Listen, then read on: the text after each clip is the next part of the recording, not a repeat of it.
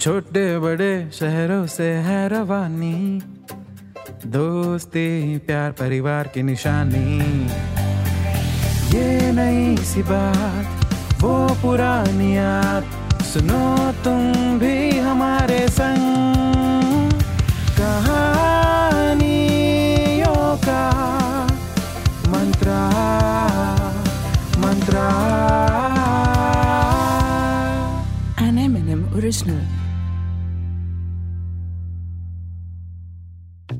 अजी अक्सर हम जो सोचते हैं, वो होता नहीं, और जो नहीं सोचते, वो हो जाता है। लाइफ भी ना, बारिश की तरह ही अनप्रिडिक्टेबल होती है, दोस्तों।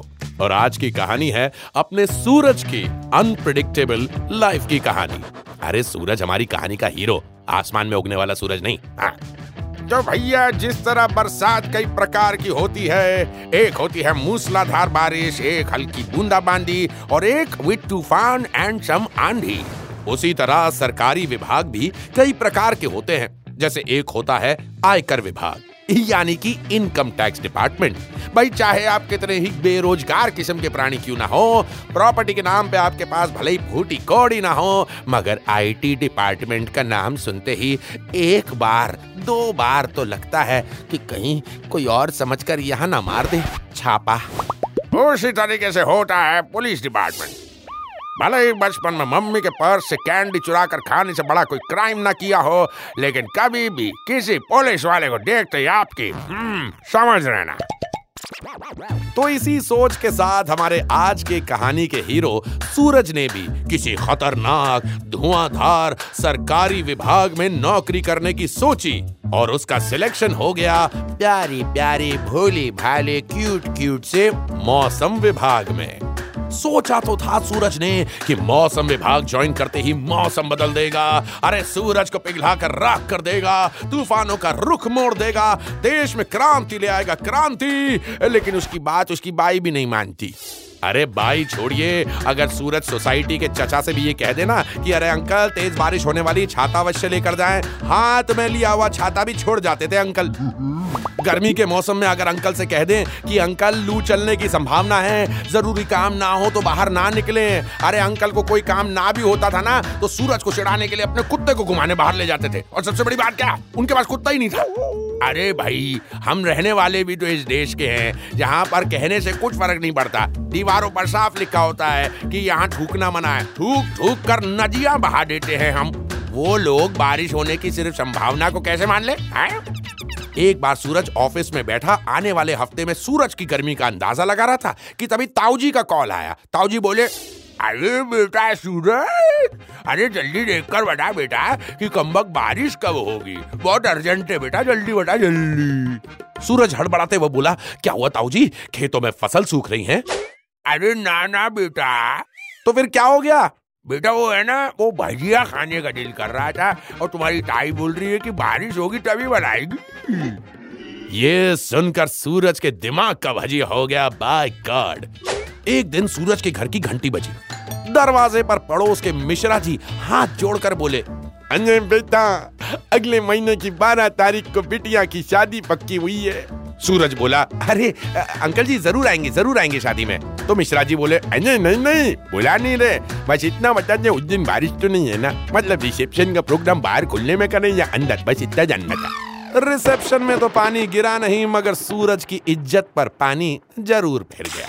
बेचारे को चुल्लू भर भी नहीं था। जॉब सेटिस्फैक्शन फ्रस्ट्रेट होकर दे दिया रेजिग्नेशन और जॉब के आखिरी दिन, सभी सैटेलाइट्स और कंप्यूटर्स को आखिरी दुआ सलाम करते हुए सूरज जाने ही वाला था कि तभी इस आवाज़ का मतलब था रेड अलर्ट सैटेलाइट से मिली सूरज को चेतावनी कि अगले हफ़्ते शहर में बहुत बड़ा तूफ़ान आने वाला है। इस इंफॉर्मेशन के साथ सूरज किसी सुपर हीरो की तरह अपने शहर को बचाना चाहता था। सूरज ने तुरंत वापस लिया अपना रेजिग्नेशन और फैला दिया ये information media, print media, social media, radio, सभी को दे दिया आंधी का इंटीमेशन घर जाते वक्त सूरज ने सोचा कि अब तक तो जंगल में लगी आग की तरह इस तूफ़ान की खबर शहर के चप्पे चप्पे में फैल गई होगी। लोग डर से थर थर थर थर थर थर थर थर थर थर थर काँप रहे होंगे। कुछ लोग तो शहर छोड़कर भागने की तैयारी में होंगे और कुछ लोग जान बचाने के लिए सीधा देश छोड़ने की तैयारी में होंगे। सूरज अपनी सोसाइटी में होगा। आई मीन से पहुँचा। उसने सोचा कि वो सभी से कहेगा, देखिए, घबराने की कोई बात नहीं। तूफ़ान कुछ ही घंटों में आकर चला जाएगा। आप सभी को सिर्फ़ घर में महफूज रहना है। बाकी कोई प्रॉब्लम हुई तो मैं हूँ ना। So don't fear because Suraj is here मगर जब सूरज फाइनली अपनी सोसाइटी में उगा आई मीन से ऑटो से उतरा तो उसने देखा, अरे भाई, यहाँ तो सब नॉर्मल चल रहा है। किसी को कोई परवाही नहीं है। सब इतना चिल्ल है, जैसे कि कुछ हुआ ही नहीं। सूरज ने अंकल से कहा अरे अंकल, न्यूज़ व्यूज़ नहीं देखते, सत्रह तारीख को खतरा है, तूफ़ान आने वाला है। अंकल बोले, अरे बेटा, पिछले अठारह सालों से तुम्हारी चाची के साथ रह रहा हूँ। अब तक कोई तूफ़ान मेरा कुछ ना बिगाड़ सका सोसाइटी का दूसरा मेंबर बोला, अरे अब फिकर नॉट भाई साहब, ऐसे छोटे मोटे तूफ़ान तो भाई पॉकेट में लेके घूमता है पॉकेट में। सूरज सभी को समझाने में लगा था कि सत्रह को खतरा है। मगर लोग इस तूफ़ान को सीरियसली ले ही नहीं रहे थे। सूरज ने सोचा कि किसी भी हाल में इन्हें बचाना तो पड़ेगा, क्योंकि with great power comes great जो भी है। सूरज ने अपना फ़ोन निकाला और media print media social media सभी को भेज दिया एक और इंफॉर्मेशन और उस इंफॉर्मेशन के बाद शहर में हाहाकार मच गया। सत्रह तो क्या, सोलह को भी लोग अपने घरों में घुस गए। सत्रह की सुबह पूरे शहर में कर्फ्यू सा लगा हुआ था। सड़कें, दुकानें, बाज़ार सब खाली। तेज तर्रार तूफ़ान आया, लेकिन चूँकि शहर पूरी तरीके से सुनसान था, कोई ज़्यादा जान माल को नुकसान नहीं हुआ। अरे तूफ़ान जाने के बाद 18 तारीख को सुबह सुबह लोग मस्त नहा धोकर पूजा पाठ करके अपने अपने घरों से निकले और सभी ने हाथ जोड़कर धन्यवाद किया सूरज का। आई मीन ऊपर वाले सूरज का। धरती वाले सूरज को तो कोई भाव भी ना मिला, मगर दिल में सुकून था कि उसने इतने सारे लोगों की जान बचाई। अब आप सोच रहे होंगे कि ऐसी कौन सी इंफॉर्मेशन पहुँचा दी थी सूरज ने मीडिया हाउसेस को? भाई न्यूज़ में उसने ये खबर फैलाई थी कि सत्रह तारीख को शुक्र ग्रह पर 1700 साल में एक बार होने वाला बड़ा भयंकर ग्रहण लगने वाला है। उस दिन जो कोई भी धरती पर घर से बाहर निकलेगा, वो अंधा, गूँगा या बहरा भी हो सकता है और उसका वीकेंड कभी भी अच्छा नहीं जाएगा।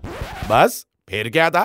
मौसम विभाग की वार्निंग को कोई सीरियसली ले ना ले, लेकिन ग्रहण को तो लेते ही हैं। हमारे सूरज को रिस्पेक्ट भले ही ना मिली हो, मगर सुकून ज़रूर मिला। तो आप भी सुकून से मौसम का आनंद उठाइए और सुनते जाइए कहानियों का मंत्र। यार, मेरी छतरी कहाँ रहेगी हम्म तो कैसी लगी आपको हमारी आज की ये कहानी? ऐसी ही कहानियाँ सुनने के लिए आते रहा करिए एम एन एम टॉकीज पे ये है कहानियों का मंत्र An M&M original. This show is a work of fiction. Any names, characters, places, and incidents are either products of the creator's imagination or used fictitiously for entertainment purposes only. Any resemblance to actual events or persons, living or dead, is purely coincidental. This show does not intend to defame, malign, slander, or hurt or be disrespectful to any person, nation, state, individual, caste, religion, religious sentiments, beliefs, or feelings of any person. The show does not promote smoking or drinking. Listeners' discretion is advised.